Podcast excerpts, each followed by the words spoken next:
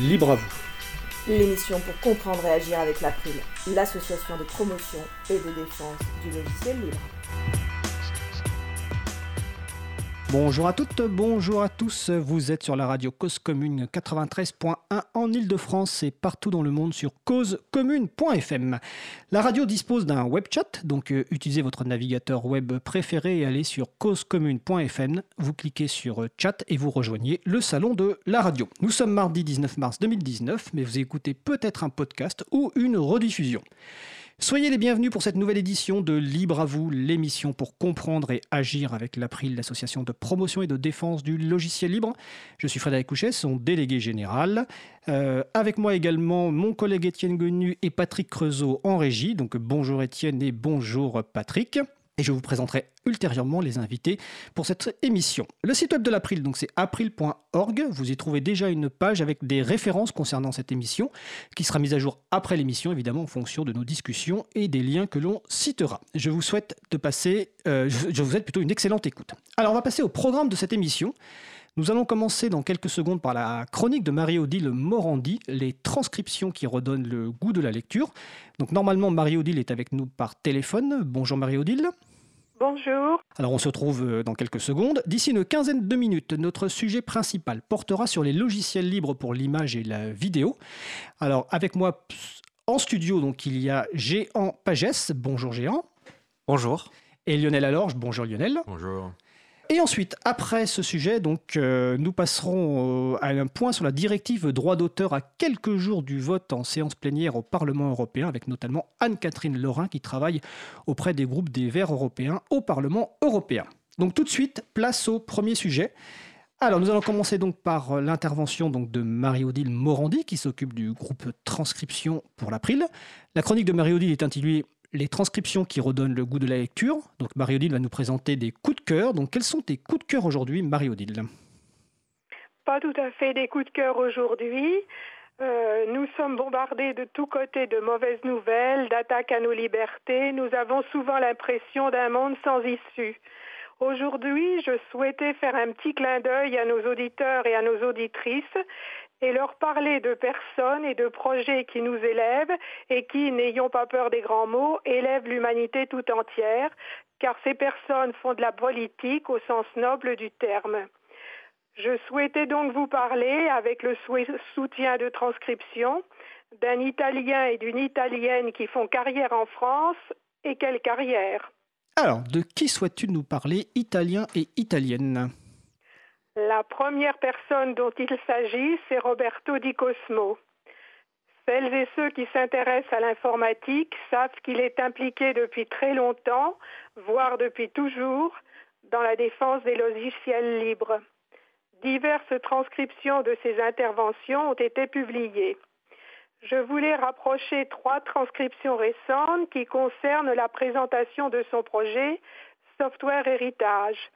Par ordre chronologique, en avril 2018, Roberto est intervenu à la conférence des Vox.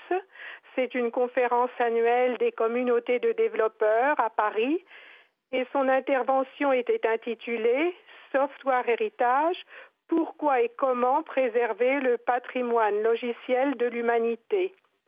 En septembre 2018, Roberto a participé à une émission autour de la question RFI, Radio France Internationale, intitulée Pourquoi une bibliothèque universelle des logiciels et j'ai vu que cette émission avait été rediffusée en février 2019. Et récemment, lors de l'émission Libre à vous du mardi 12 février 2019, nous avons eu la chance et le grand honneur d'écouter Roberto et vous de bavarder avec lui mais j'imagine que vous vous connaissiez déjà. Alors, comme tu le dis, nous avons reçu Roberto donc, le 12 février. Et Roberto, on se connaît euh, depuis une vingtaine d'années maintenant. Donc, le podcast de l'émission est disponible sur le site de l'April. Et évidemment, comme tu viens de le citer, la transcription est également disponible sur le site de l'April. Euh, peux-tu nous rappeler l'objectif de Software Heritage? Alors, je cite, l'objectif du projet, c'est de collecter, organiser, préserver et rendre accessible à tous et à tous le code source de tous les logiciels disponibles. Il s'agit donc de l'archivage de tous les codes sources de tous les logiciels disponibles dans le monde. C'est la création d'une bibliothèque universelle des logiciels. C'est donc un projet d'envergure mondiale. En lisant les transcriptions, vous pourrez connaître la genèse de ce projet. Vous trouverez les liens vers ces transcriptions sur le site de l'April à la page de référence de l'émission d'aujourd'hui. Et est-ce que tu considères que l'idée de Roberto est une idée géniale, novatrice, que personne d'autre avait eu avant? Oui, c'est ce qu'il explique euh, dans ses interventions et dans les transcriptions.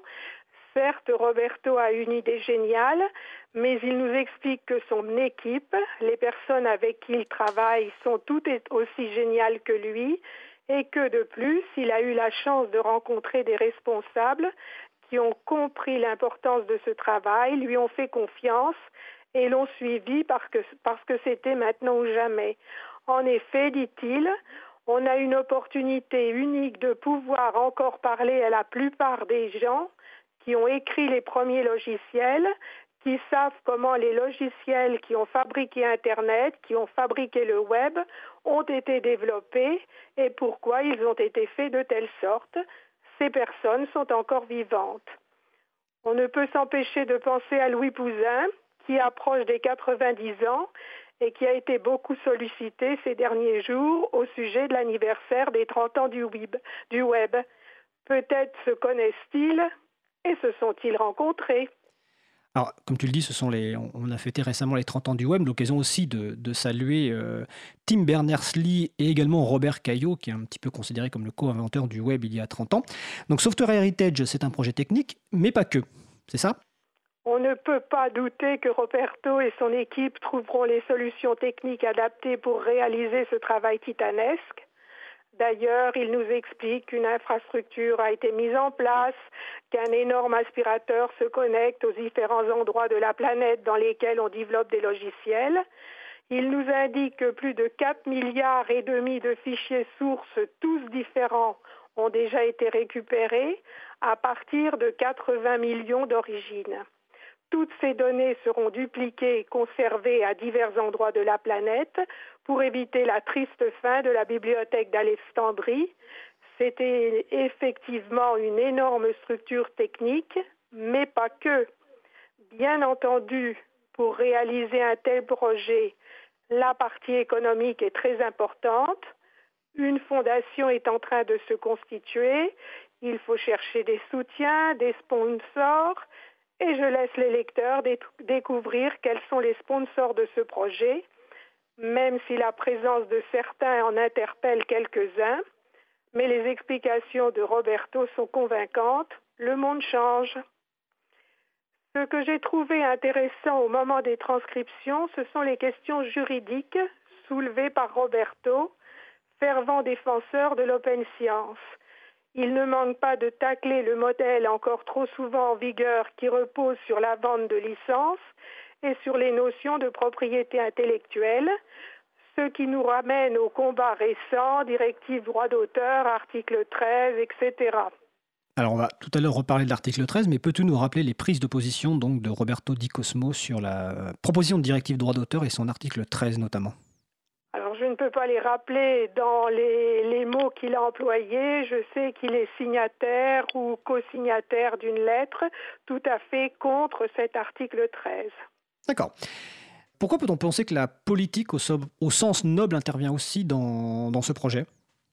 Roberto indique que l'importance du code source des logiciels, la reconnaissance de l'importance du code source des logiciels est indispensable et que ce travail est fait au jour le jour avec l'UNESCO pour que le code source soit reconnu au niveau international et acquiert toute sa noblesse. Cependant, dans une des interventions transcrites, une question est posée par un responsable du projet SOA au sujet du rôle à venir de l'UNESCO. Alors SOA, c'est un projet de développement de la science ouverte en Haïti et en Afrique francophone et cette personne souhaite que ce patrimoine de code source soit mis à disposition non seulement des étudiants, des chercheurs et de quiconque habitant le nord de la planète, mais aussi à disposition des Africains et des habitants du sud de la planète. C'est donc euh, un développement euh, auquel il faudra tout à fait penser. Donc pour rebondir sur ton introduction, tu souhaites que cette transcription soit lue par le maximum de, personnes afin de redonner de, de l'espoir à chacun d'entre nous? Tout à fait. J'ai trouvé en écoutant les interventions de Roberto et en transcrivant que ce projet était vraiment en phase d'accélération la conservation pour les générations futures de ce précieux patrimoine de l'humanité que sont les codes sources est entre les meilleures mains possibles qui en prennent le plus grand soin. Je vous engage à réécouter Roberto Di Cosmo, homme passionné s'il en est, à relire les transcriptions. Il nous montre qu'avoir des utopies et les mettre en œuvre, avec un peu de courage et un peu de chance, c'est possible. Merci Roberto. Alors on retrouve ces références sur le site de l'April, hein, april.org, dans la page consacrée à l'émission. Pour terminer, de qui souhaites-tu nous parler maintenant? Quelle est cette Italienne qui fait donc une carrière chez nous? Alors, comme deuxième clin d'œil pour les auditeurs et les auditrices, et pour terminer la chronique, je souhaitais parler de notre amie Isabella, italienne elle aussi, coordinatrice vie associative, responsable de projet pour l'April depuis 2014 et qui est intervenue de nombreuses fois dans les émissions Libre à vous. On peut écouter et lire les, les transcriptions des entretiens qu'elle a eus au fil des mois, que ce soit avec les organisateurs des rencontres mondiales du logiciel libre, de la fête des possibles, du Festival des libertés numériques ou du libre en fête. Personne ne lui échappe. Ce que je voulais souligner, c'est que le 29 mai 2018, elle était intervenue pour présenter le groupe de travail sensibilisation de l'Abril, dont le but est de réaliser, de proposer des outils de communication pour sensibiliser le public au logiciel libre, nous dit-elle. Elle a parlé à nouveau de ce groupe le, 26 février dernier pour présenter les projets qui sont en cours de développement grâce aux excellentes idées qui ont émergé de ce groupe. Le jeu de GNU basé sur le jeu de loi et le catalogue de fiches destiné à expliquer quelles sont les principales actions menées par l'April. Elle indique que tous ces projets permettront de faciliter le travail des bénévoles, des animateurs, des animatrices des stands. Donc, si vous voulez participer au groupe sensibilisation, vous trouverez toutes les explications sur la page de référence en allant consulter, par exemple, la transcription de l'émission du 26 février. Et cette année, chers auditeurs et auditrices, pour diverses raisons, vous n'avez pas pu organiser ou participer aux événements coordonnés par Isabella pour l'April, je vous encourage à relire les transcriptions de ces interventions et qui sait, pour l'année prochaine, l'enthousiasme de Isabella puisse-t-il être contagieux et vous encourager à, agir pour la priorité au logiciel libre. Ben, merci Marie-Odile pour ce clin d'œil et cette mise en valeur du travail d'Isabella donc euh, Vanni, qui est ma collègue à l'April et évidemment celle d'Étienne Connu. Donc je précise que Isabella sera présente la semaine prochaine dans l'émission justement pour faire sa chronique Le libre fait sa com et parler notamment d'actions de sensibilisation. Marie-Odile, je te remercie pour cette chronique, je te souhaite de passer une bonne journée et on se retrouve le mois prochain. Au revoir, merci à vous. Bonne journée. Donc c'était Marie-Odile Morandi pour sa chronique Les transcriptions qui redonnent le goût de la lecture. Nous allons faire une pause musicale. Nous allons écouter Why A par Silva de Allegria et on se retrouve juste après.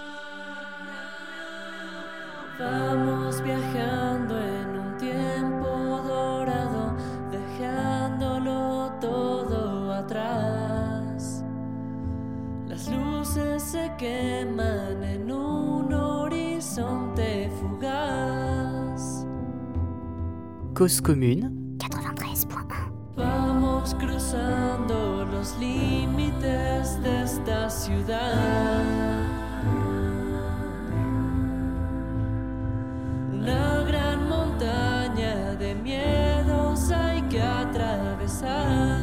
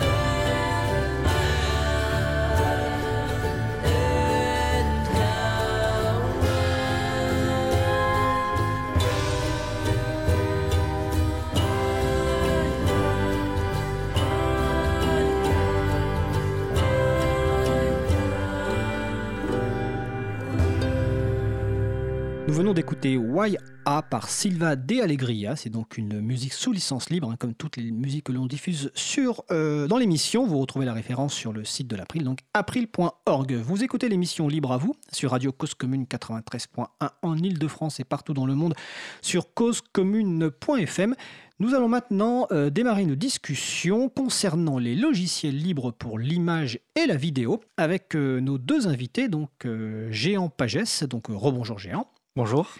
Et Lionel Alorge, rebonjour Lionel. Bonjour. Alors on va d'abord commencer par un petit tour de table de, présentation pour que vous puissiez vous présenter en, détail aux personnes qui nous occupent. On va donc commencer par euh, Géant Pagès. Euh, est-ce que tu peux te présenter s'il te plaît? Donc moi je suis un des développeurs de GIMP. Euh, en ce moment je suis engagé comme ingénieur au CNRS pour développer GIMP par les... par un laboratoire qui s'appelle le laboratoire grec G-R-E-Y-C. Euh, voilà. Et je suis aussi euh, membre d'une association, euh, l'association Lila, L-I-L-A, et on, promeut les logiciels libres pour les, créations enfin, artistiques. Et, on, est aussi producteur d'un film d'animation. Qui s'appelle The Marmotte. Voilà, c'est Z-E-M-A-R-M-O-T. C'est une blague parce que c'est de l'anglais, mais on, comme on est français, on, voilà, on prononce le Z avec le Z. Voilà, exactement. Ok, bon, on aura l'occasion de revenir sur, euh, sur ce projet-là aussi, sur tes activités à la fois bénévoles et professionnelles. Donc Lionel Alorge, bon, on se connaît depuis euh, de nombreuses années, mais je te laisse quand même te présenter. Voilà, donc moi je suis euh, membre de l'April depuis l'an 2000, je crois. j'ai été membre du conseil d'administration pendant plusieurs années et j'ai été également président de l'April pendant trois ans. donc aujourd'hui je suis redevenu simple membre, on va dire. Euh, et je m'intéresse depuis longtemps à tout ce qui est euh, création audiovisuelle, euh, donc notamment la photographie, mais aussi aujourd'hui la vidéo. Et donc voilà, c'est l'occasion de venir parler un petit peu des outils que j'utilise, qui sont des outils libres. Et tu es toujours membre, voire président de l'association Lune Rouge? Alors oui, on a monté avec des amis une petite association qui s'appelle Lune Rouge et qui a pour but de créer justement des, choses autour de l'audiovisuel, dans le domaine notamment du fantastique, de la science-fiction, mais de manière, disons, très amateur. Hein. C'est, le but, c'est de se faire plaisir essentiellement. Ah bah, c'est, l'essentiel. Donc Lune Rouge qui existe depuis peut-être 25 ou 30 ans Ah oui, oui, oui, et depuis les années 80. Ok, ah ben, ah oui, encore plus que. Ah oui, 30 ans, oui, d'accord. Voire même plus. Donc très bien. Alors on va commencer donc d'abord par euh, parler un petit peu. L'idée, c'est un peu de ne pas aborder évidemment tous les logiciels libres qui existent dans l'image et la vidéo parce qu'il y en a beaucoup, mais de parler des, principaux à la, fois en termes de fonctionnalité, en termes éventuellement de manque. On parlera aussi euh, dans une deuxième partie du, des modèles de développement et de modèles économiques de certains des projets parce que les gens, euh, des fois, utilisent des logiciels dont ils n'imaginent pas la façon dont ils sont financés. Et là, on a deux exemples assez différents, donc avec euh, Blender côté vidéo et euh, GIMP côté, euh, côté image. Et on parlera évidemment aussi des, des façons de, de, se mettre à, cette, ces outils de création image et vidéo et des premières pistes que l'on peut proposer aux personnes qui nous écoutent.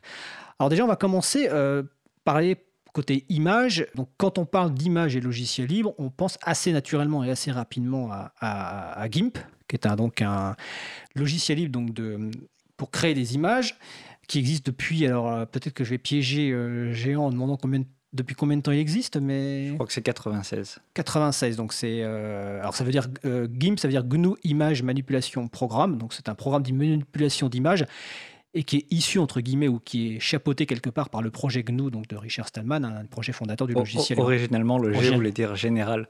C'est vrai? C'est Stallman qui, qui, a demandé à, à qu'il change le nom. D'accord. Alors tu vois, ou l'inverse, ou peut-être l'inverse. C'est peut-être les auteurs originaux qui ont demandé à Stallman s'il pouvait utiliser l'un des deux. Alors je, l'avoue que je ne me souvenais pas de, ce, de ce point de détail. Alors GIMP, donc euh, géant comme tu, tu l'as dit en introduction, tu es développeur GIMP. GIMP. Alors à la fois développeur bénévole et puis aussi tu as donc euh, aujourd'hui un, un, travail euh, dans un laboratoire de recherche pour travailler sur GIMP. Donc déjà, est-ce que tu peux nous parler de, ces, fonctionnalités de GIMP, euh, de ce projet et de ses usages pour des personnes qui souvent vont plutôt penser euh, dans le monde privateur à, Photoshop notamment? Donc est-ce que tu peux nous présenter un petit peu ce projet GIMP? Donc GIMP, c'est euh.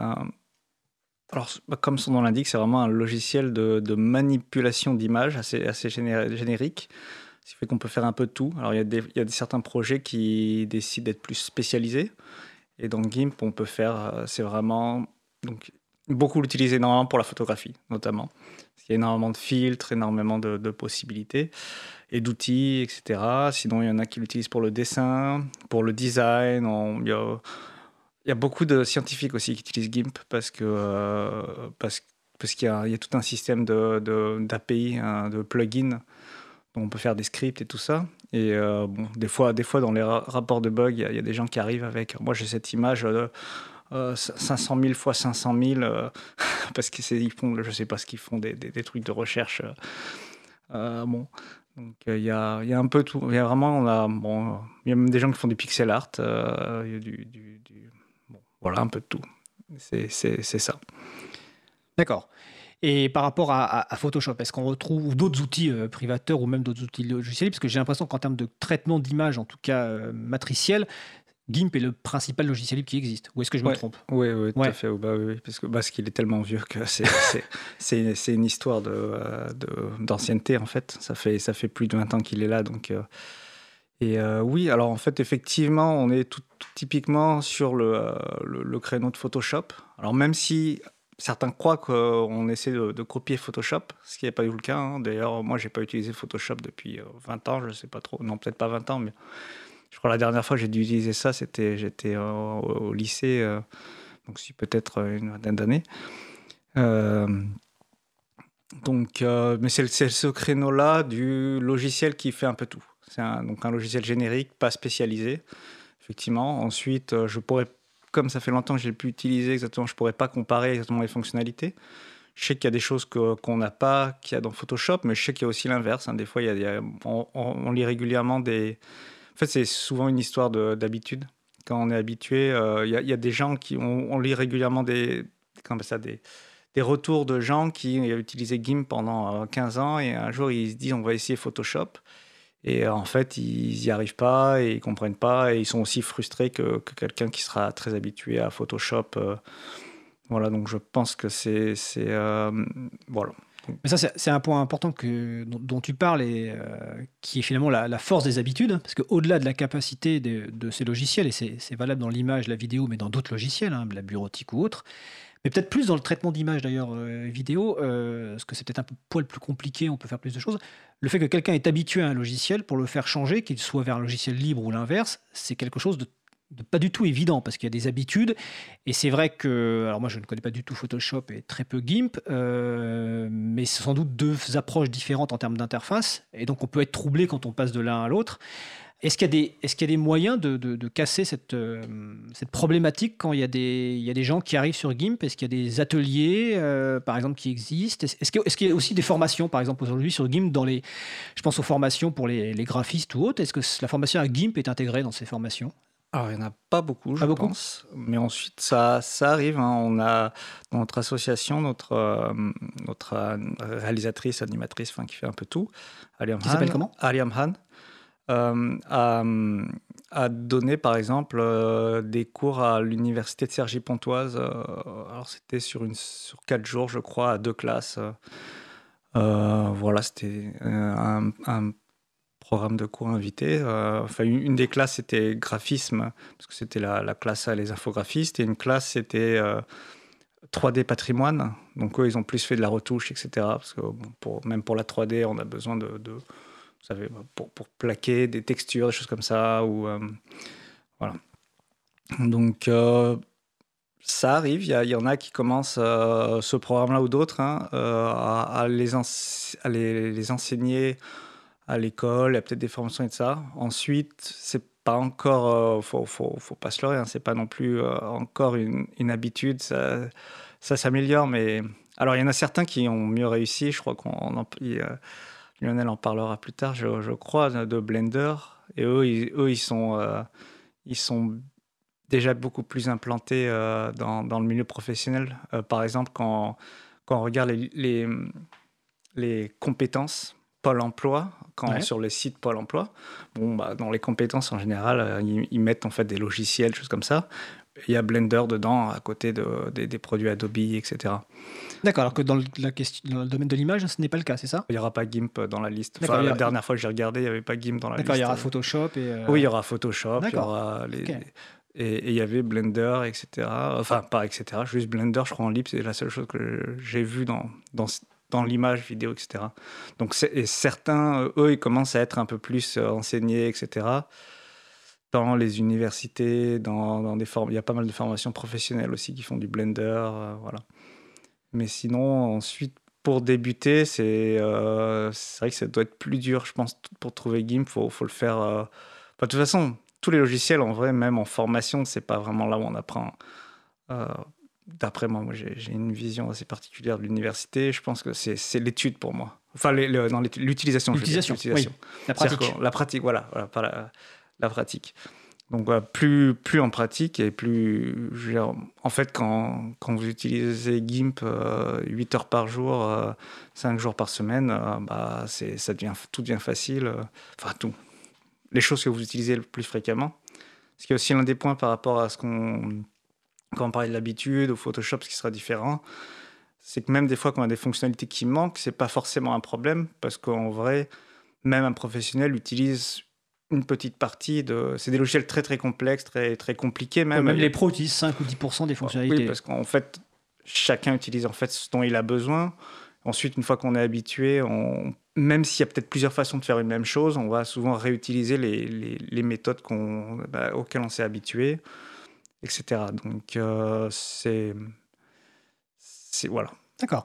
Euh, Lionel, euh, donc, Lionel Alorge, tu disais que tu, étais, tu faisais beaucoup de photographie.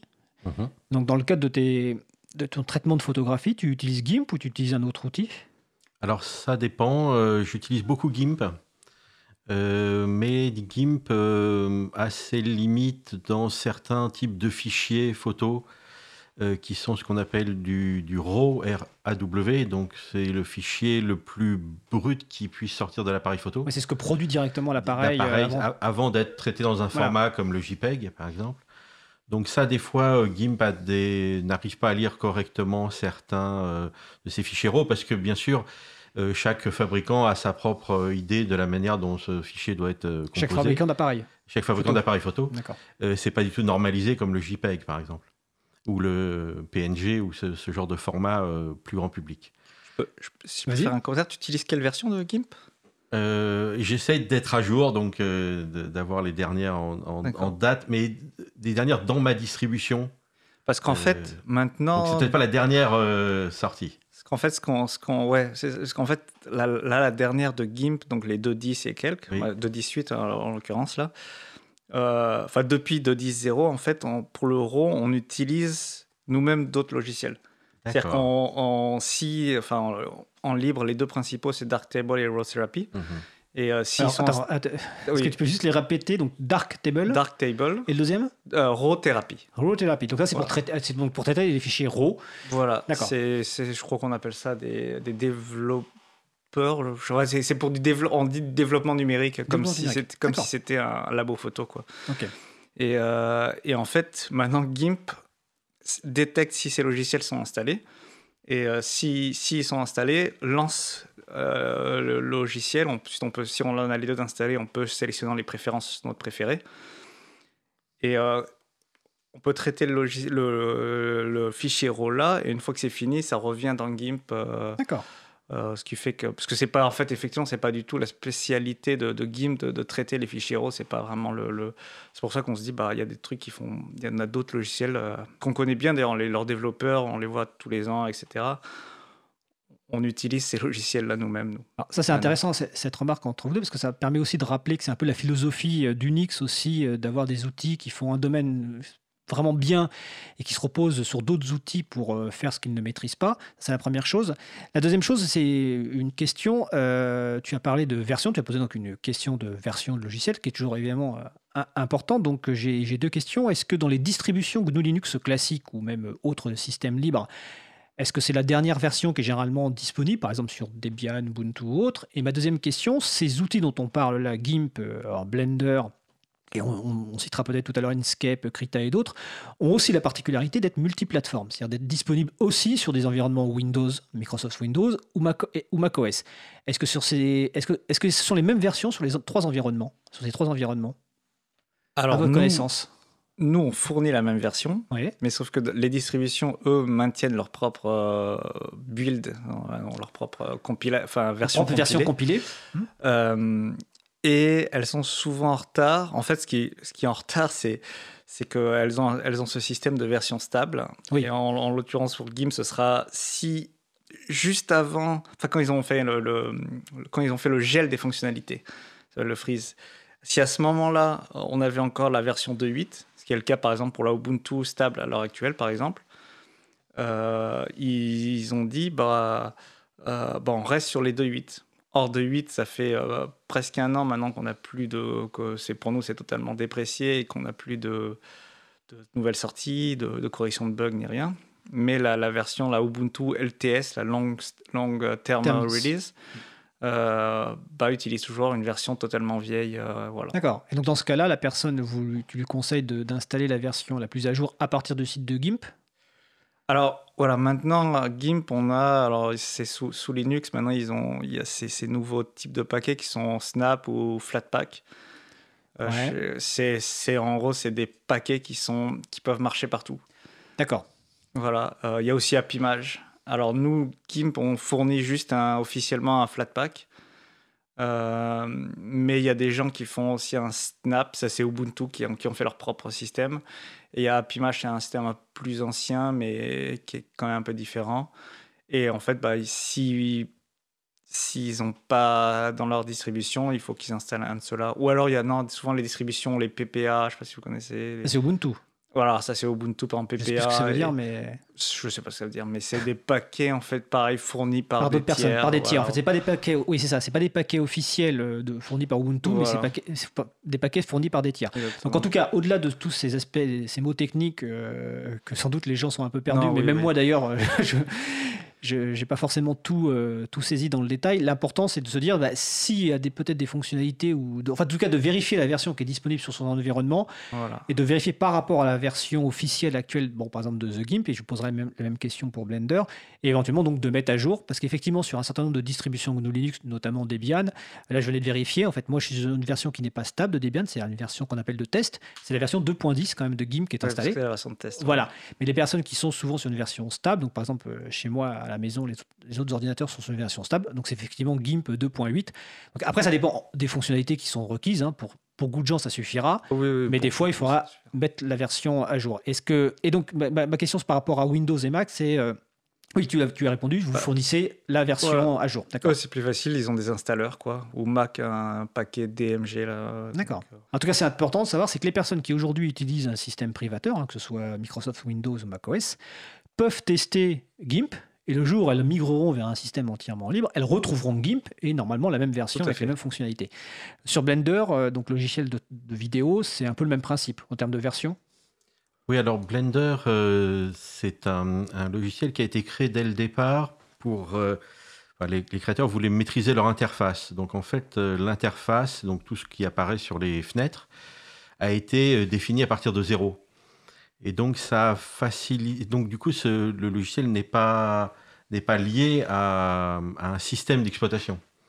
Il n'est pas lié, euh, par exemple, à Windows ou à euh, un système. Ils n'ont pas utilisé une librairie, enfin une bibliothèque de, de, fonctions, de fonctions préexistantes pour construire leur interface. Ils sont repartis vraiment de zéro. Ce qui leur permet de le livrer pour euh, toutes les interfaces. Voilà, donc ça, ça a permis assez facilement de faire des variantes, enfin des, des versions pour chaque système d'environnement, non seulement les plus connus, donc euh, macOS et Windows, mais aussi pour d'autres euh, plus exotiques, euh, Spark, des choses comme ça. Donc ça, ça, permet une grande variété d'environnements. D'accord. Pour GIMP, c'est marrant, c'est la même chose en fait. GIMP a créé son propre toolkit, le GTK. C'est vrai, oui. Historiquement, qui après a été récupéré qui, bah, par GNOME, bah, notamment. GNOME, etc. et bah, GTK, ça, ça veut dire euh, GIMP Toolkit. Là. Alors GNOME, c'est un environnement de bureau euh, disponible sur des environnements libres. Il y en a d'autres qui s'appellent K2E et autres. Euh, n'hésitez pas à aller dans les fêtes d'installation de logiciels libres ou dans, aller voir des groupes d'utilisateurs et d'utilisatrices pour découvrir ça. Alors sur le salon, on, nous apporte des, des contributions utiles parce qu'on cherchait ce que vous voulez dire PPA. Ça veut dire Personal Package Archive, donc une archive de paquets personnels, donc fournie effectivement par des tiers et non pas par Ubuntu. Alors, on va parler un petit peu aussi euh, de, Blender. Donc Blender, historiquement, c'est n'est pas un logiciel libre, si je me souviens bien, Monsieur Lalorge. Voilà. Voilà. donc historiquement, c'est un logiciel privateur. C'est ça. Alors, euh, même au départ, euh, il y a une notion qui est le fait que les premières versions été faites par une entreprise, au sein de l'entreprise, pour être utilisées en interne. Donc, c'est ce qu'on appelait les logiciels à façon. C'est-à-dire, c'est des logiciels qui ne sont pas destinés à être diffusés. Et quand euh, le, développeur a voulu euh, commencer à diffuser son logiciel, il l'a fait dans une manière qui était à l'époque relativement classique, qu'on appelait le shareware ou le partagiciel en français. C'est-à-dire que les gens pouvaient gratuitement euh, récupérer le logiciel, l'essayer, et puis si ça leur convenait, à ce moment-là, on les encourageait à payer une certaine somme, et notamment ça leur permettait d'avoir des fonctionnalités supplémentaires, par exemple. Euh, et donc, c'est comme ça que Blender a commencé à se faire connaître du grand public. Mais donc, c'est pas un logiciel libre, il faut bien insister sur la différence entre... Ce n'était pas un logiciel libre. Ce n'était pas un logiciel libre. libre. C'est ça. Il faut bien insister sur la, différence, c'est que le logiciel libre apporte euh, donc les fameuses quatre libertés euh, qu'un shareware n'apporte pas. Il n'y a que éventuellement la liberté zéro, c'est-à-dire celle d'utilisation, et encore, elle est limitée, comme on vient de dire, puisqu'il faut payer pour certaines fonctionnalités. Et donc, euh, l'histoire est intéressante parce que du coup, euh, ce logiciel a commencé à eu, un certain succès euh, parce qu'il n'y avait pas beaucoup de, solutions, on va dire, entre guillemets, gratuites pour l'utilisateur. donc, il a été beaucoup utilisé, mais l'entreprise qui l'avait, qui le diffusait, qui s'appelait Not a Number, une entreprise néerlandaise, en 2002 a fait faillite parce que les gens qui avaient investi dedans ont constaté qu'ils n'arrivaient pas à gagner d'argent avec ce modèle économique. Et du coup, le logiciel, euh, c'est le gros défaut de tous les logiciels qui ne sont pas libres, c'est qu'il risquait de disparaître, euh, corps et âme, si on peut dire, puisque aurait été, l'entreprise aurait été fermée, le logiciel disparaissait, euh, puisqu'il n'y avait pas moyen de... On pouvait toujours avoir les exécutables, mais il n'y avait plus moyen de pouvoir intervenir dessus. Et donc le développeur principal, euh, qui s'appelle euh, Ton Rosendahl, euh, a donc essayé de sauver en, quelque sorte son logiciel en demandant aux investisseurs de le rendre public. Et donc, et, alors au début, en tout cas, de, au moins d'autoriser sa diffusion. Et là, les, donc les investisseurs ont dit oui, mais nous on veut revenir, enfin, on veut rentrer un peu dans nos frais. Et donc ils ont demandé une somme assez importante de 100 000 euros. Donc 100 000 euros, c'était le prix pour pouvoir euh, rendre ce logiciel libre, pour pouvoir le diffuser euh, sous, licence libre. Et euh, donc, personnellement, quand j'avais suivi un peu cette histoire et quand j'ai vu ce montant, je me suis dit, mais ça, ne marchera jamais. Ça marchera jamais. C'était en 2002. Hein, 2002. Moi, j'étais très négatif parce que je me disais 100 000 euros, surtout pour des, gens qui étaient jusque-là habitués à avoir ce logiciel gratuit sur Internet. Hein. Et en fait, euh, j'avais tort, puisque la somme a été réunie euh, très rapidement. Et euh, en quelques mois, ils ont réuni les 100 000 euros. Et donc, le logiciel a pu, un, donc être publié sous licence libre. Et en plus, ça a permis de créer une fondation, qui s'appelle donc la Fondation Blender, et qui permet aujourd'hui d'assurer l'avenir de ce logiciel, puisque ce logiciel continue à être activement développé. Mais aujourd'hui, c'est grâce aux dons des utilisateurs que le système fonctionne.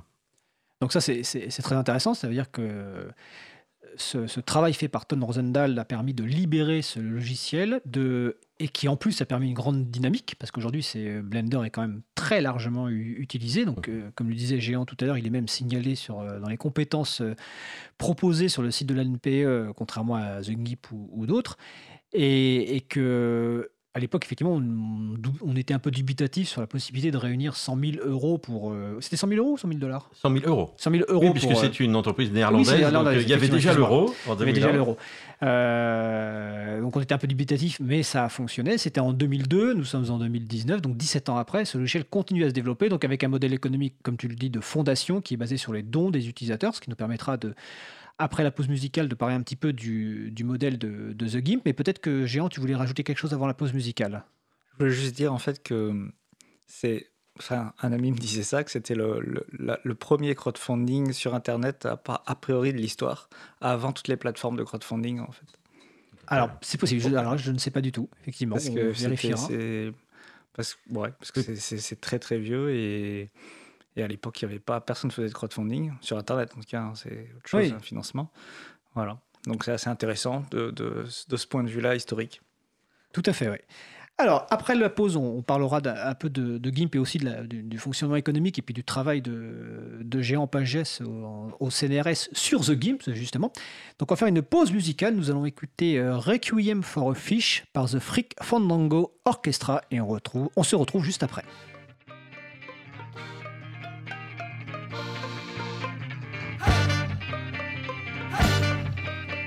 Cause commune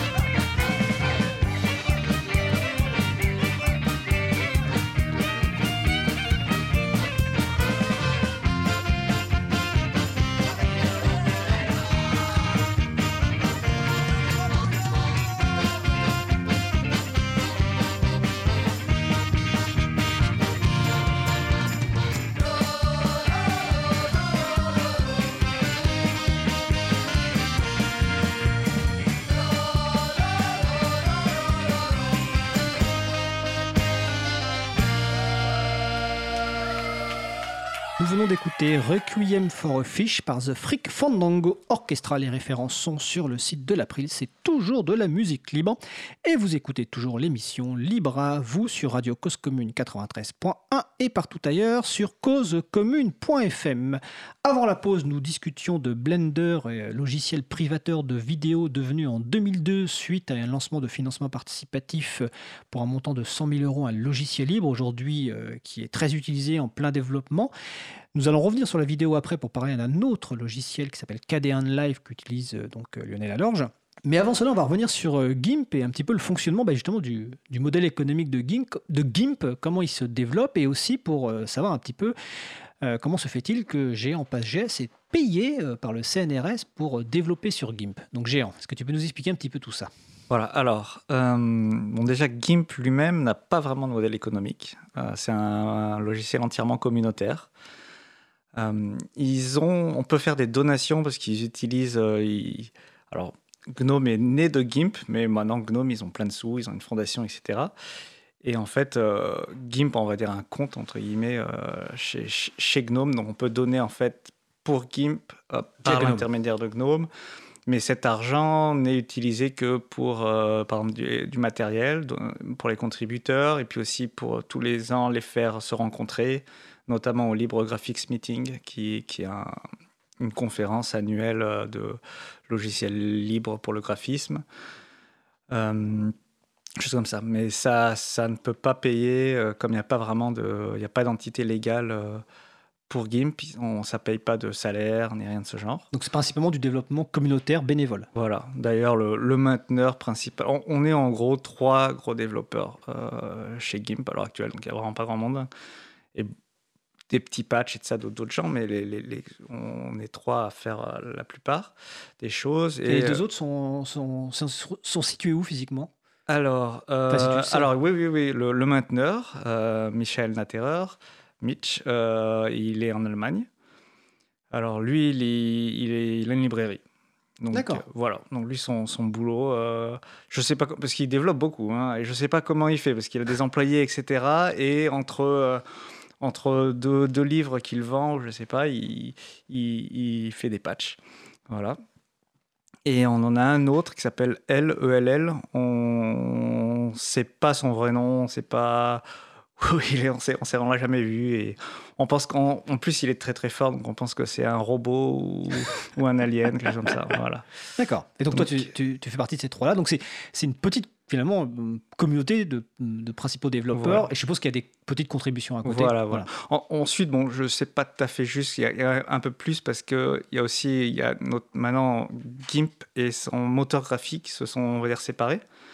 Il y a, on utilise Gaggle qui est le moteur graphique de GIMP et, euh, et qui lui-même a quelques plusieurs développeurs euh, euh, assez, assez qui, qui, qui, enfin, qui qui travaillent beaucoup. D'accord. Et vu qu'on utilise, bah, c'est notre moteur graphique, euh, bah, évidemment, si on comptait, ça ferait, euh, je dirais, euh, au moins un développeur de plus que le, mainteneur de Gaggle. voilà.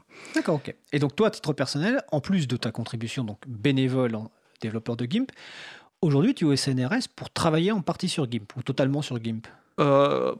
Totalement, totalement. D'accord. Qu'est-ce que tu fais là-bas? Voilà, en fait, bah, c'est juste un contrat d'un an. Ouais. Là, je sais comment ils appellent ça, enfin ingénieur, je sais plus quoi.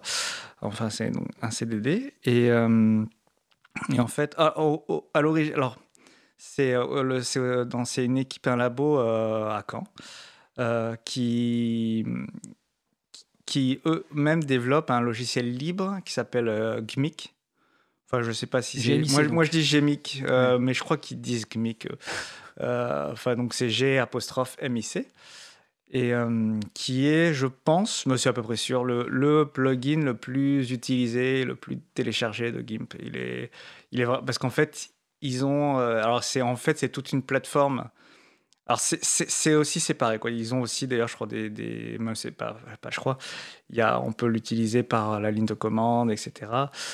Et, et, et et GMIC a des centaines de filtres euh, et voilà et c'est une, plateforme en fait pour créer des filtres je crois qu'ils et pour tester en fait ils testent euh, ils font des papiers de recherche etc voilà Donc c'est des spécialisés, c'est des, des, spécialistes, donc des, des, chercheurs spécialistes en traitement de l'image. Voilà, tout à fait. Qui développent donc un, greffon à GIMP que, euh, qui peut être utilisé aussi, comme tu le dis, en ligne de commande, c'est-à-dire tout seul, pour appliquer des filtres divers et variés à des images. Exactement. Et donc toi, tu es embauché pour un an pour travailler là-dessus. Voilà. Alors non, en fait, moi, je... Euh, alors au tout début, ils voulaient, ils voulaient m'embaucher pour faire un, un plugin Photoshop pour euh, GMIC et je leur ai dit non, que ça m'intéressait pas vraiment. Et euh, finalement, ils ont dit bon, on va, ils ont, ils ont changé le truc et puis ils ont fait bon, bah en fait, euh, parce que je travaille en fait sur l'amélioration de, de l'architecture en fait pour installer des, des, des plugins dans GIMP. À l'heure actuelle, c'est encore un peu à l'ancienne. On, on, prend un zip sur Internet qu'on met dans un dossier, et puis il faut, Ah oui, tu veux dire pour, pour faciliter l'installation d'un greffon sur son ordinateur. Exactement. D'accord. Et notamment, bon, là, plus pour l'idée serait plus euh, à la Firefox ou autre, c'est-à-dire on peut chercher des, des extensions, on, peut les installer. On clique sur un bouton, voilà. voilà.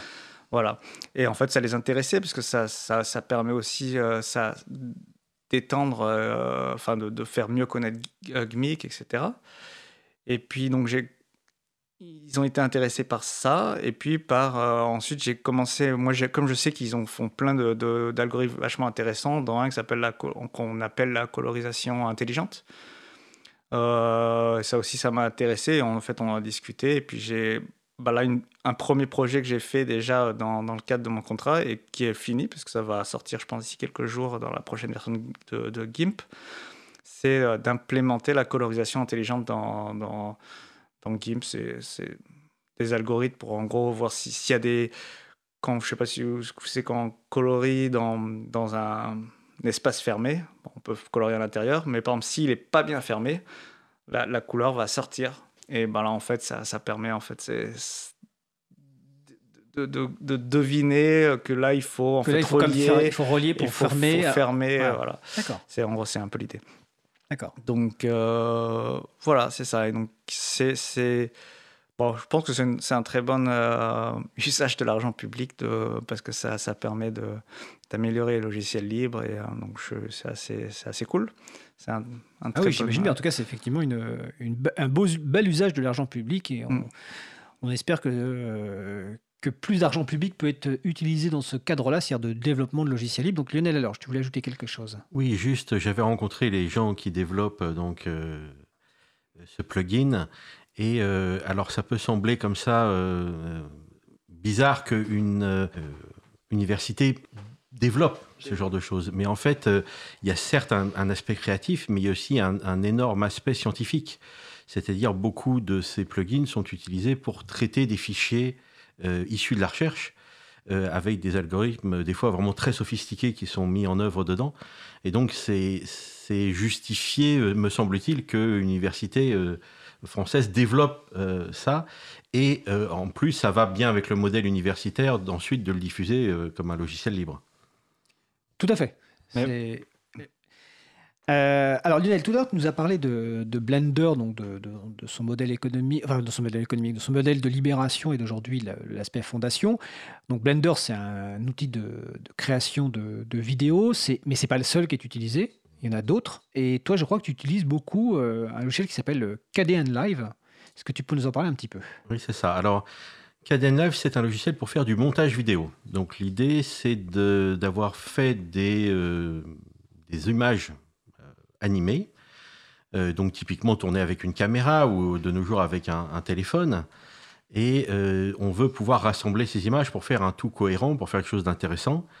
Et l'idée, c'est qu'il faut un logiciel qui permette de couper euh, dans toutes ces images, de les assembler correctement, éventuellement d'ajouter des effets de transition, par exemple, pour passer d'une séquence à une autre. Et puis, pourquoi pas, pour ceux qui, qui s'en sentent l'âme d'ajouter euh, carrément des effets spéciaux, d'ajouter des, manipulations de l'image. Par exemple, des filtres, euh, comme ceux qu'on vient d'évoquer, mais au lieu de les appliquer à des images fixes, on, les peut les appliquer à une image animée, par exemple. Et donc ça, ce, logiciel euh, est maintenant bien au point. Je crois que c'est, on en a la version 18 actuellement. C'est quelque chose qui est développé de manière active Et c'est un logiciel qui permet des résultats euh, vraiment euh, au niveau professionnel. C'est-à-dire que ça peut manipuler à peu près tous les fichiers vidéo euh, disponibles. Et ça permet de faire des montages sophistiqués avec plusieurs couches d'images, plusieurs couches de son, ce genre de choses. D'accord, mais alors, si quelqu'un demain doit faire du montage vidéo, entre Blender et Cadeon Live ou autre outil logiciel libre de montage vidéo, est-ce qu'il y a des vraies différences? Pourquoi tu préfères toi Cadeon Live plutôt que Blender par exemple? Alors, Blender est un logiciel qui, au départ, est fait pour créer des images virtuelles qu'on appelle 3D. D'accord. Et donc, il, inclut un module de montage vidéo. Ok, ah oui, donc c'est pas la même fonctionnalité. C'est une sous-fonctionnalité, euh, sans que ça soit péjoratif. Euh, ce module marche plutôt bien, mais il est quand même limité dans ses capacités. Mais l'énorme intérêt, c'est que comme il est dans le même logiciel, il s'interface très bien avec les objets en 3D. C'est-à-dire que si on a conçu des objets en 3D d'un côté dans Blender, qu'on a fait une petite animation, on peut monter cette animation facilement tout en restant dans le logiciel Blender et donc dans un logiciel dont on maîtrise l'interface normalement. Alors que KDN Live est fait pour traiter plutôt des fichiers qui ont été tournés avec des caméras vidéo et qu'il faut monter euh, pour pouvoir faire quelque chose d'intéressant.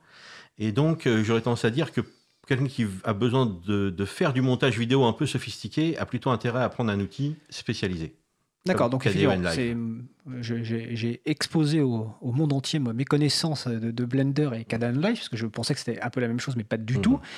Euh, donc je vois évidemment l'intérêt de KDE Live. Euh, et donc pour Blender, c'est pour les personnes qui veulent plus effectivement faire de la création d'objets animés 3D, euh, qui nécessitent peut-être des compétences un peu plus compliquées, parce que enfin, j'imagine que créer des objets comme ça, il faut un talent supplémentaire ou pas du tout? Est-ce que n'importe qui peut se lancer avec quelques tutoriels pour créer des images, par exemple Non. non? Ah, c'est compliqué. C'est compliqué? Oui, oui enfin, alors déjà Lionel, vas-y. Et après on parlera de l'expérience de géant avec notamment aussi The Marmotte et Lila. Euh, l'idée euh, générale, c'est que les logiciels dits de 3D, donc euh, qui, permettent de générer des images complètement artificielles par calcul, sont des logiciels très compliqués à prendre en main. bien sûr, il y a quelques petites choses qu'on peut faire de manière assez simple. faire une petite animation dans Blender d'un objet qu'on a récupéré dans une bibliothèque, par exemple, peut se faire relativement facilement. Il y a pléthore de tutoriaux, euh, y compris en vidéo, hein, qui sont disponibles euh, sur Internet.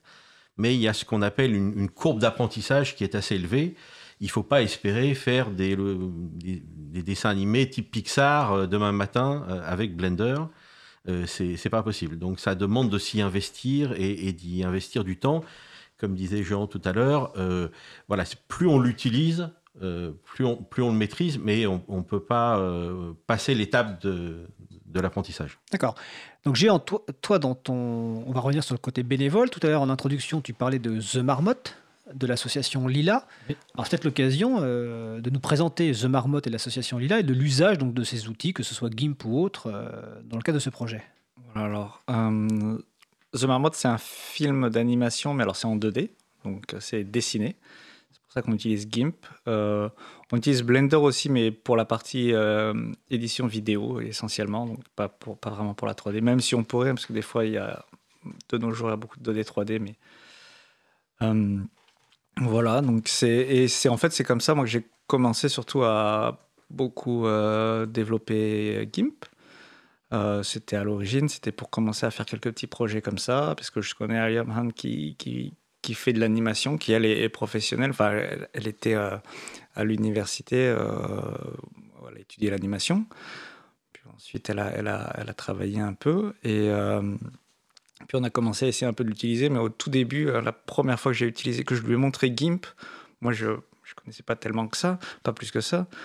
Et bah ça, ça a planté, je crois qu'on débranchait, le, c'était un, des premiers patchs que j'ai fait, parce qu'on débranchait le, la tablette graphique, ça plantait.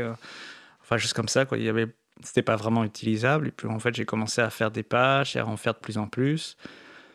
Et euh, ce qui fait que bah, de nos jours, je, suis l'un des principaux développeurs. Mais au début, c'était, c'était ça. C'était parce que on l'utilisait. Et justement, nous, on aime bien l'idée un peu dans notre association, c'est que finalement, on, crée nos propres outils, on utilise nos, nos, Enfin, et aussi, on les améliore vraiment par rapport à un usage réel. C'est-à-dire comme en fait tous les jours on. Bah, vous êtes confronté à la réalité de la création euh, graphique et donc vous adaptez l'outil. Exactement, voilà. Donc bah, tous les jours, c'est Allium l'utilise et bah, elle se plaint, elle dit ah, ça c'est pas bien, ça c'est pas bien. Et puis bon, je, je corrige ce que je peux, etc. et j'améliore et on, on, a, on, a, aussi fait beaucoup de fonctionnalités qui, depuis pour, pour améliorer différents points. Voilà, et ça continue. Et alors l'animation, c'est un peu particulier parce qu'effectivement, plus GIMP, c'est pas un logiciel d'animation. Euh, à l'époque, il y avait de toute façon pas de logiciel. Euh, quand on a commencé, il n'y avait aucun. Maintenant, il y en a quelques-uns qui commencent à, avoir des, des, modules d'animation, voire certains ont été libérés. Euh, il y en a un qui avait été utilisé par les studios Ghibli, hein, qui, a été libéré. OpenToons, donc on en a entendu pas mal parler ces dernières années. Mais à l'époque, il n'y avait, rien, donc on utilisait un logiciel de, euh, de, de dessin et on, et on rajoute en fait, on a un plugin, j'ai développé un plugin euh, pour, euh, en fait, pour faire des. Pour, pour organiser les dessins en animation. Voilà, on va dire. Voilà, que, je, que j'appelle GIMP Motion, qui devrait sortir un jour, mais là je ne sors pas encore avec. Mais il est public, le, source, le code source est public, c'est dans les dépôts, dans une branche, dans les dépôts de, de GIMP mais on ne le sort pas dans, en version stable encore parce que je ne le trouve pas très stable en fait. Même si nous on l'utilise tous les jours. Euh, voilà. D'accord. Et cette association, vous avez des financements? C'est du travail uniquement bénévole ou euh?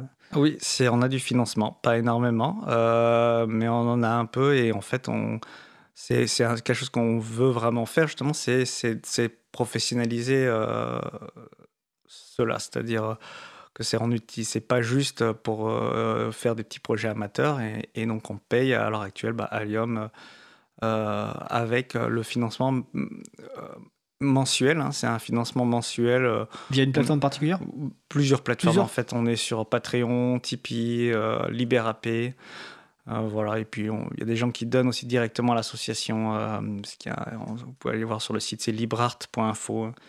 voilà, donc qui et les gens, en fait, parce qu'il y a, en fait, il y a pas mal de, il y a des, plusieurs centaines de, de, personnes hein, qui, bah, parce qu'on améliore énormément le logiciel d'une part, et parce qu'on fait un film qui lui-même sera libre, hein, le, le, film euh, licence Creative Commons by essai, donc c'est un peu comme la GPL. C'est le partage à l'identique. Voilà, tout le monde peut le télécharger, le, l'échanger, etc. Le modifier, euh, on, donnera même les, tous les fichiers, euh, tous les fichiers sources, etc. à la fin pour que les gens en, font ce qu'ils veulent.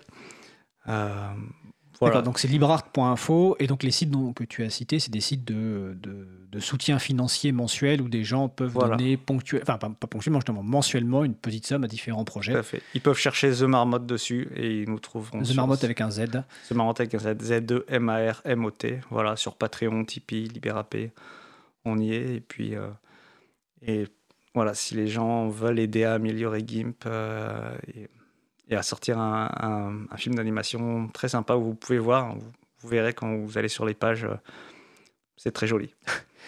Euh, on, a cité bon, quelques logiciels libres, euh, images, vidéo, mais il y en a plein d'autres. on fera sans doute d'autres émissions. Donc, on n'a pas cité, par exemple, pour la PAO, la publication assistée par ordinateur, Scribus.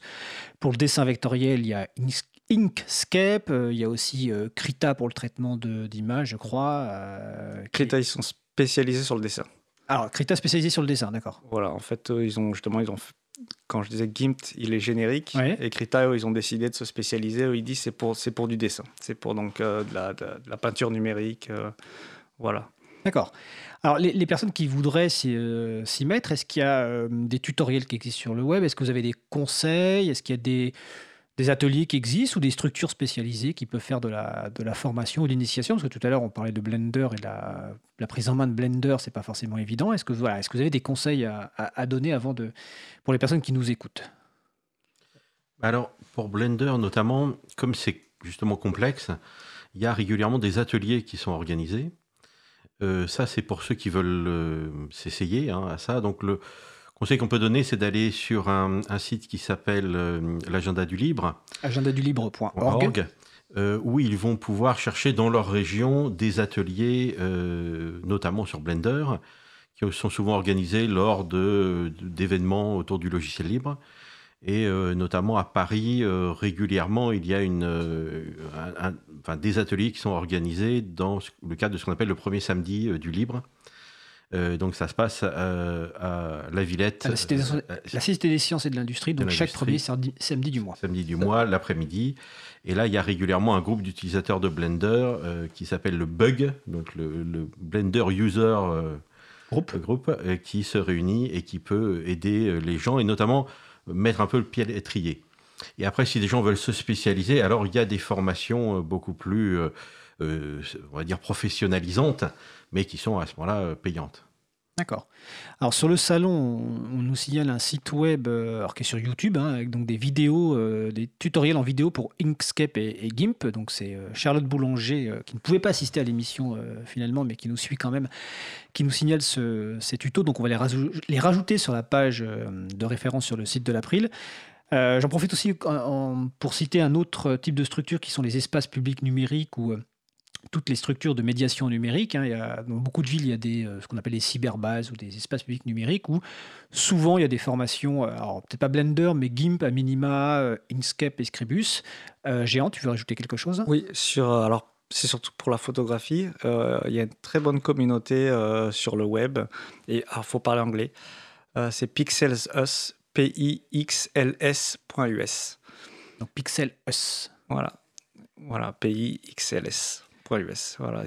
Euh, c'est Patrick David, c'est celui qui nous a fait le site web de GIMP d'ailleurs. C'est un très gros contributeur. C'est pas un développeur, mais, mais c'est vraiment un très gros contributeur quand même. Euh, et qui fait aussi cette communauté. Et c'est une très grosse communauté de, euh, et, très bien. Et au niveau qualité, c'est vraiment très sympa pour, le, pour les photographes. Eh ben, très bien, on va rajouter ces, références euh, sur le site. Je vais rappeler aussi que dans le SOC interministériel des logiciels libres, donc euh, conseillé pour, dans, l'administration. Donc la version 2018, parce que malheureusement la, version 2019 n'est toujours pas en ligne. Certains de ces logiciels sont cités, donc il y a notamment Scribus, euh, Avidemux dont on n'a pas parlé mais qui fait du montage vidéo, Inkscape, The Gimp, et évidemment côté lecteur multimédia, le célèbre évidemment euh, VLC dont nous avons déjà parlé dans, dans une émission. Euh, Géant Pagès, Lionel alors, est-ce que vous souhaitez ajouter quelque chose, quelques mots de conclusion? Lionel mais en tout cas, euh, il y, a, moyen de faire beaucoup de choses avec des logiciels libres. Hein, hein. C'est-à-dire que souvent dans le monde créatif, euh, il y a quelques grands noms qui se sont imposés, on, les a cités en début d'émission. Euh, mais en fait, aujourd'hui, il y a vraiment moyen de faire beaucoup de choses. Alors, c'est souvent juste un, problème de, passage, de, sortir du monde privateur, faire l'effort de passer au monde libre. Et comme le disait géant, c'est surtout le, problème, c'est surtout d'accepter de passer du temps sur un logiciel. Tous ces logiciels qu'on vient de citer sont des logiciels sophistiqués, et donc il faut y passer du temps, et ensuite on, finit par maîtriser les outils. Ce qui sera pareil sur un logiciel propriétaire. Exactement. Exactement. Et, on, et on profite, moi qui, en faisant l'émission de, radio, j'ai redécouvert euh, Audacity. Euh, bah, il y a une certaine prise en main et on découvre des choses absolument fantastiques, des filtres, etc. Géant Pagès, est-ce que tu voulais rajouter quelque chose? Euh, non, je, bah, je pense que ce que Lionel a dit, c'est très bien. Mais de manière générale, oui. Euh, voilà, de manière générale, c'est les professionnels peuvent utiliser le logiciel libre pour la plupart des choses euh, au niveau graphisme et vidéo, etc. Il y a quelques manques, mais en tout cas sur les, logiciels qu'on a cités, donc pour ce qui est tout ce qui est 2D, 3D, ça c'est vraiment pense qu'il y a de quoi faire. Il y a vraiment, on peut être professionnel et il y a, a pas mal de professionnels déjà. Voilà. Bah, on aura l'occasion sans doute de refaire une émission, euh, je pense notamment avec notre euh, graphiste à l'April bénévole, Antoine Bardelli, qui lui-même dans le domaine professionnel utilise beaucoup de logiciels libres pour son travail et qu'on aura sans doute l'occasion d'en discuter, mais c'est effectivement un point euh, très intéressant et important de préciser qu'on peut utiliser ces logiciels libres qu'on a cités dans le monde professionnel. Après, il, il peut y avoir des contraintes, mais on on aura l'occasion d'en reparler dans une prochaine émission. En tout cas, je vous remercie donc euh, Géant et Lionel d'avoir participé à cette émission. Nous allons faire une petite pause musicale avant d'aborder le prochain sujet. Donc nous allons écouter Who's That Kid et on se retrouve juste après.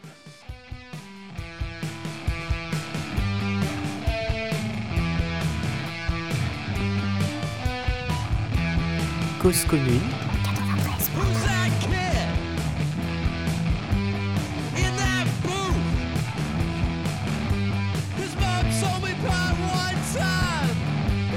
tried to kick my ass. Who's that kid? What's his name?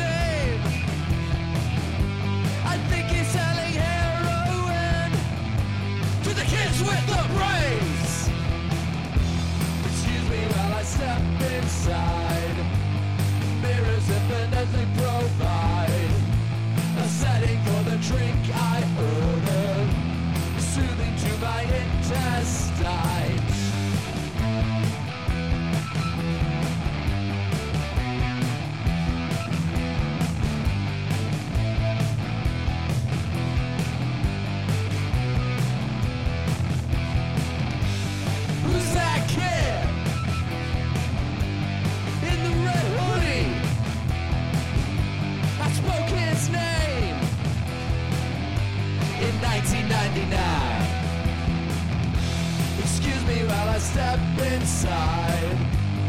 Mirrors infinitely provide a setting for the drink I ordered, soothing to my intestines. Signal with your hands aside. You seem like the angry type. I'm sipping at a original.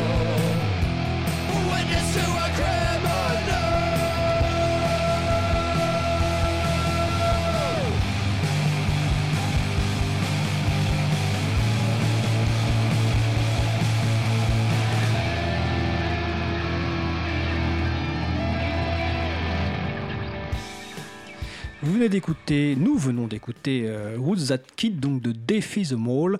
La référence est sur le site de l'April et évidemment c'est sous licence libre. Nous allons aborder notre sujet suivant, donc je vais bientôt passer la parole à mon collègue Étienne Gonu. Nous avons avec nous au téléphone donc pour parler euh, sur la proposition de directive droit d'auteur. Nous avons donc avec nous Anne-Catherine Laurin, conseillère politique à la commission parlementaire Affaires juridiques au Parlement européen pour le groupe des Verts européens. Donc euh, Étienne et Anne-Catherine, je vous passe la parole. À toi Étienne.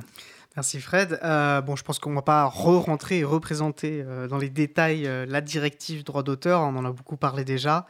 Mais pour rappel, nous, on est vraiment très mobilisés contre l'article 13 qui entend, pour dire les choses simplement, imposer la mise en place de filtrage automatisé sur les plateformes de partage de contenu soumis au droit d'auteur. Et euh, bah, pour nous, voilà, c'est incompatible avec les valeurs qu'on défend. Et euh, le vote final euh, sur ce texte, après toute la procédure, donc là on arrive sur la fin, euh, ce vote se profile euh, voilà, le 26 ou le 27 mars euh, normalement.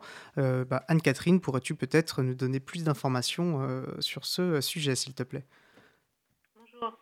Euh, alors effectivement, pour le moment, le vote aura lieu en principe le mardi. C'est toujours ce qui est sur l'agenda de la plénière euh, de la semaine prochaine. Mais on fait en sorte que euh, le vote soit décalé à mercredi. Ne serait-ce que pour respecter un peu la logique des choses parce qu'on a un vote sur un autre dossier copyright qui est cette, ce règlement transformé en directive qu'on appelle SATCAB et qui sera voté mercredi et qui a été conclu euh, il y a déjà deux mois. Donc ce serait logique de garder les deux votes euh, ensemble. D'accord. On on ne sait pas encore. Il y aura une, une réunion de la conférence des présidents du Parlement euh, jeudi. On en saura plus à ce moment-là. Entendu. Euh, alors, nous, euh, on, vous l'a dit, souvent. hein, L'enjeu pour nous euh, est de cette mobilisation et donc de faire euh, comprendre aux parlementaires pourquoi on considère que ce texte est aussi dangereux. Et donc, une partie extrêmement importante de cette mobilisation, c'est de prendre contact avec ces parlementaires. Idéalement, je, je pars appel- en, en les appelant, et ça peut être aussi par écrit. Voilà, en fait, l'idéal, c'est de faire les deux. Euh, quel est toi ton, sentiment peut-être au sein du Parlement européen, auprès des, parlementaires européens? Alors on sait notamment que pour les parlementaires français, en, général, ils sont plutôt en faveur malheureusement de la directive, sauf dans le groupe euh, Europe Écologie Les Verts pour, euh, que tu conseilles politiquement. Alors, quel est ton sentiment euh, euh, général euh, sur le... Ce sera, ce sera serré parce que, euh, vous vous rappelez, en septembre, on était un peu dans la même situation où on avait euh, gagné notre vote pour, euh, pour mettre en cause le, le- le mandat pour commencer les négociations de trilogue à l'époque. On avait en gagné en juillet. juillet et ensuite en septembre, on avait pu voter sur des amendements sur la proposition avant de, de commencer les trilogues. Et euh, au niveau de la procédure, aujourd'hui, c'est le vote final sur le résultat final des, des, des négociations dites de trilogue entre la Commission, le Conseil et le Parlement. Donc on est un peu dans la même situation, sauf que ce qui est mieux de notre perspective, c'est que euh, la campagne publique a grandi et bah, évidemment ça dépend des, des, pays, mais notamment en Allemagne, qui est le, le pays d'origine de, notre shadow rapporteur, Julia Reda, c'est devenu quelque chose de, de très présent. Oui, on a même vu des manifestations dans la rue, hein, ce qui est quand même sur ce genre de sujet voilà. euh, pas anodin. Et, euh, et, donc on voit nous aussi, c'est vrai qu'une campagne amplifiée, et euh, d'où l'importance aussi de participer, de donner encore plus corps et de profiter de, de cette, euh, de cette mobilisation oui. plus forte. Je pense qu'on a vraiment une ouverture là qui était peut-être pas qui était plus difficile à anticiper il y a quelques mois et là il y a une fenêtre de tir on, a, on, a, on, peut on peut on peut renverser cette directive c'est pas un espoir fou hein.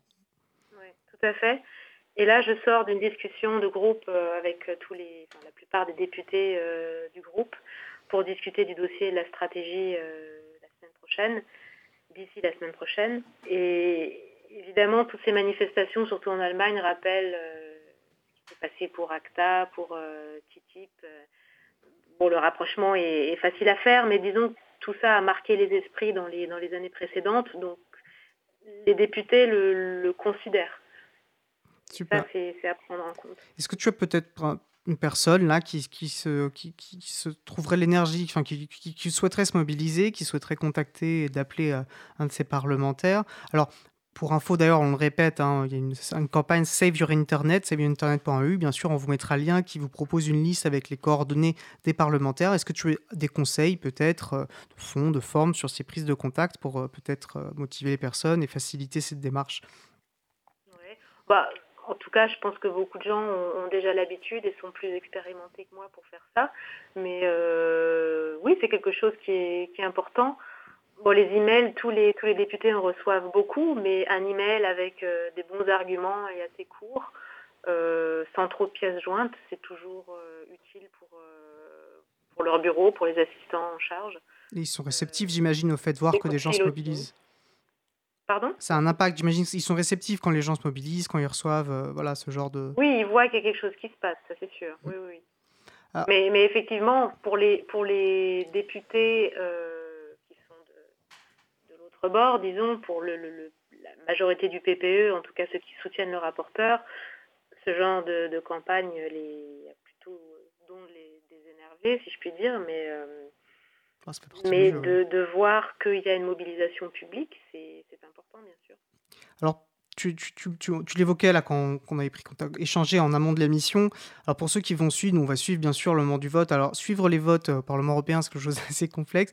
Tu voulais aborder peut-être assez rapidement, parce que le temps file, euh, euh, le système des amendements. Effectivement, comment sont lus les amendements, comment ils sont déposés. Est-ce qu'on que le, nous, notre but en fait, c'est que la directive soit rejetée afin qu'on puisse finalement, dans le meilleur délai, redébattre sur le vrai fond euh, de ces questions qui sont immédiatement complexes et contre lesquelles finalement l'article 13 n'apporte aucune réponse. Et à défaut, euh, un rejet de l'article 13. Donc peut-être pourrais-tu nous en dire deux mots, s'il te plaît? Bah, notre stratégie à nous, c'est pas de rejeter la directive en bloc, parce que si on rejette en bloc, ça veut dire que ça s'arrête là. Euh, pour, comme tu dis, donner une nouvelle chance de débat sur le fond, il faut que le mandat soit substantiellement changé pour redémarrer la discussion euh, lorsque le nouveau Parlement euh, prendra place au mois de juillet. C'est notre stratégie. Il y aura un amendement de rejet forcément qui sera déposé, pas par nous, mais peut-être sans doute par d'autres groupes politiques. Ça, ce sera voté en premier, de toute façon, un rejet du, texte dans son entier. Euh, c'est une procédure de première lecture classique, ce qu'on appelle comme ça, une règle de première lecture, euh, sur le résultat du, trilogue. Euh, et automatiquement, un délai pour amendement est ouvert. Le délai, en fait, est jusqu'à demain à 13h. Donc, notre stratégie est de ne pas aller dans tous les sens, parce que quand on va dans tous les sens et on dépose des amendements partout, euh, ça porte à confusion et le message ne passe pas et on se trouve avec un texte qui n'a ni queue ni tête.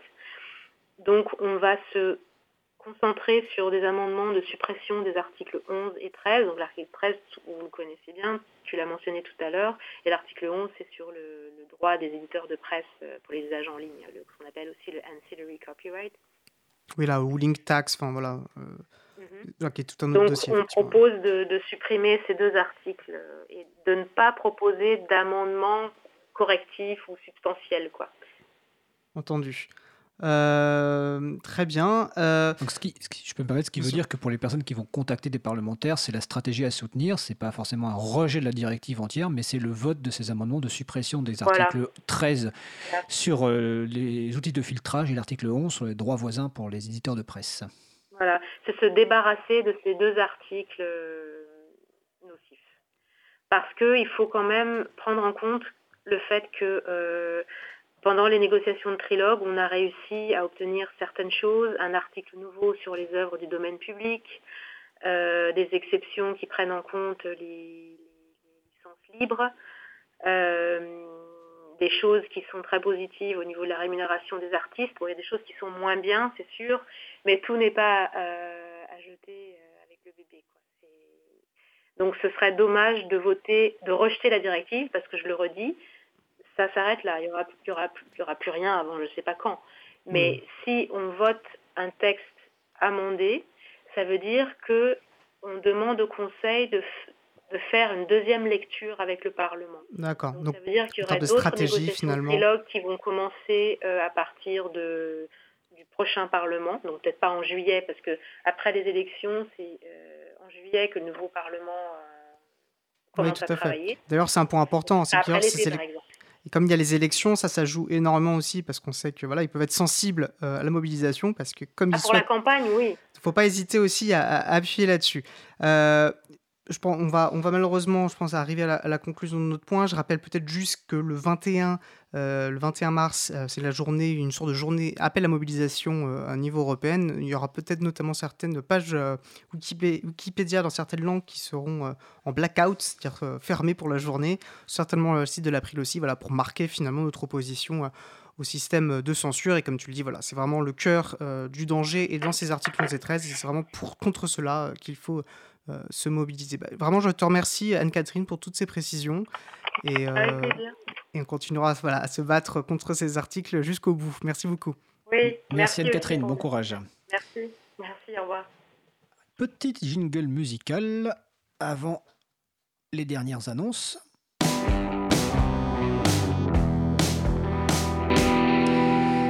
Alors j'ai un lot d'annonces que je vais faire assez rapidement euh, avant le démarrage euh, du générique. Donc on vient de parler de la campagne con- contre l'article 13. Donc euh, sur le site de l'April, april.org, vous retrouvez des références. Sur saveyourinternet.eu également. Vous avez aussi pledge2019.eu.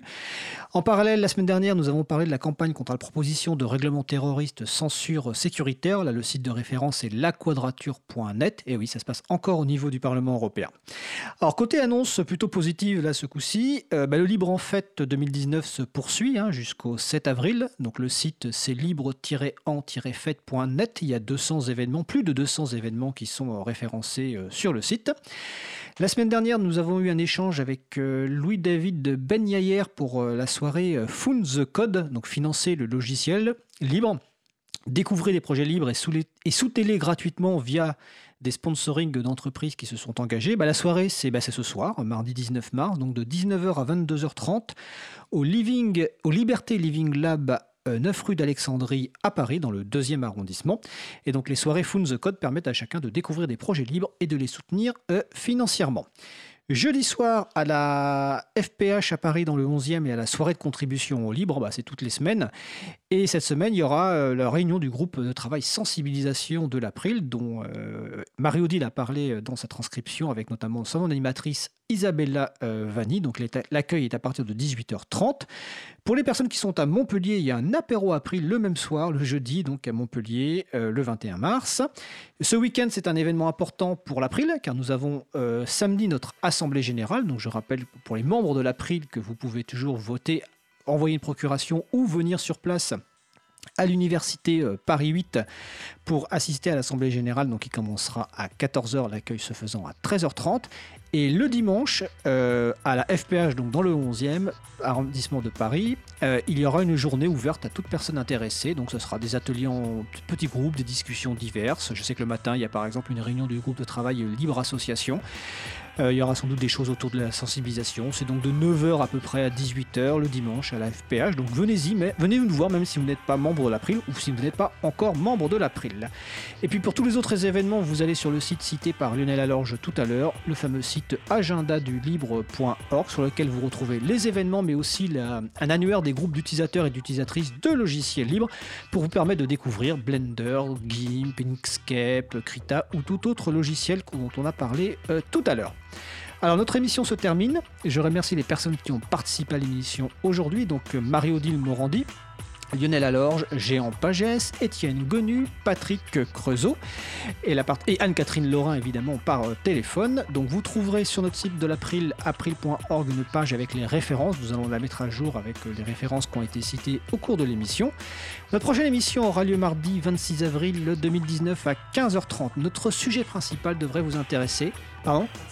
26 mars, je dis quoi Avril, non, non, 26 mars, nous sommes en hebdomadaire, nous ne sommes pas en mensuel, nous sommes en hebdomadaire, j'étais resté. euh, Donc 26 mars euh, euh, à 15h30, notre sujet principal portera sur les civic tech et le logiciel libre. On reviendra notamment bah, sur l'importance du logiciel libre pour les outils, et puis euh, dans le cadre du grand débat, du vrai débat, enfin de tous les débats qui peuvent avoir lieu. Euh, donc voilà, ce sera la semaine prochaine. Nous vous souhaitons de passer une belle journée, on se retrouve mardi prochain, et d'ici là, portez-vous bien.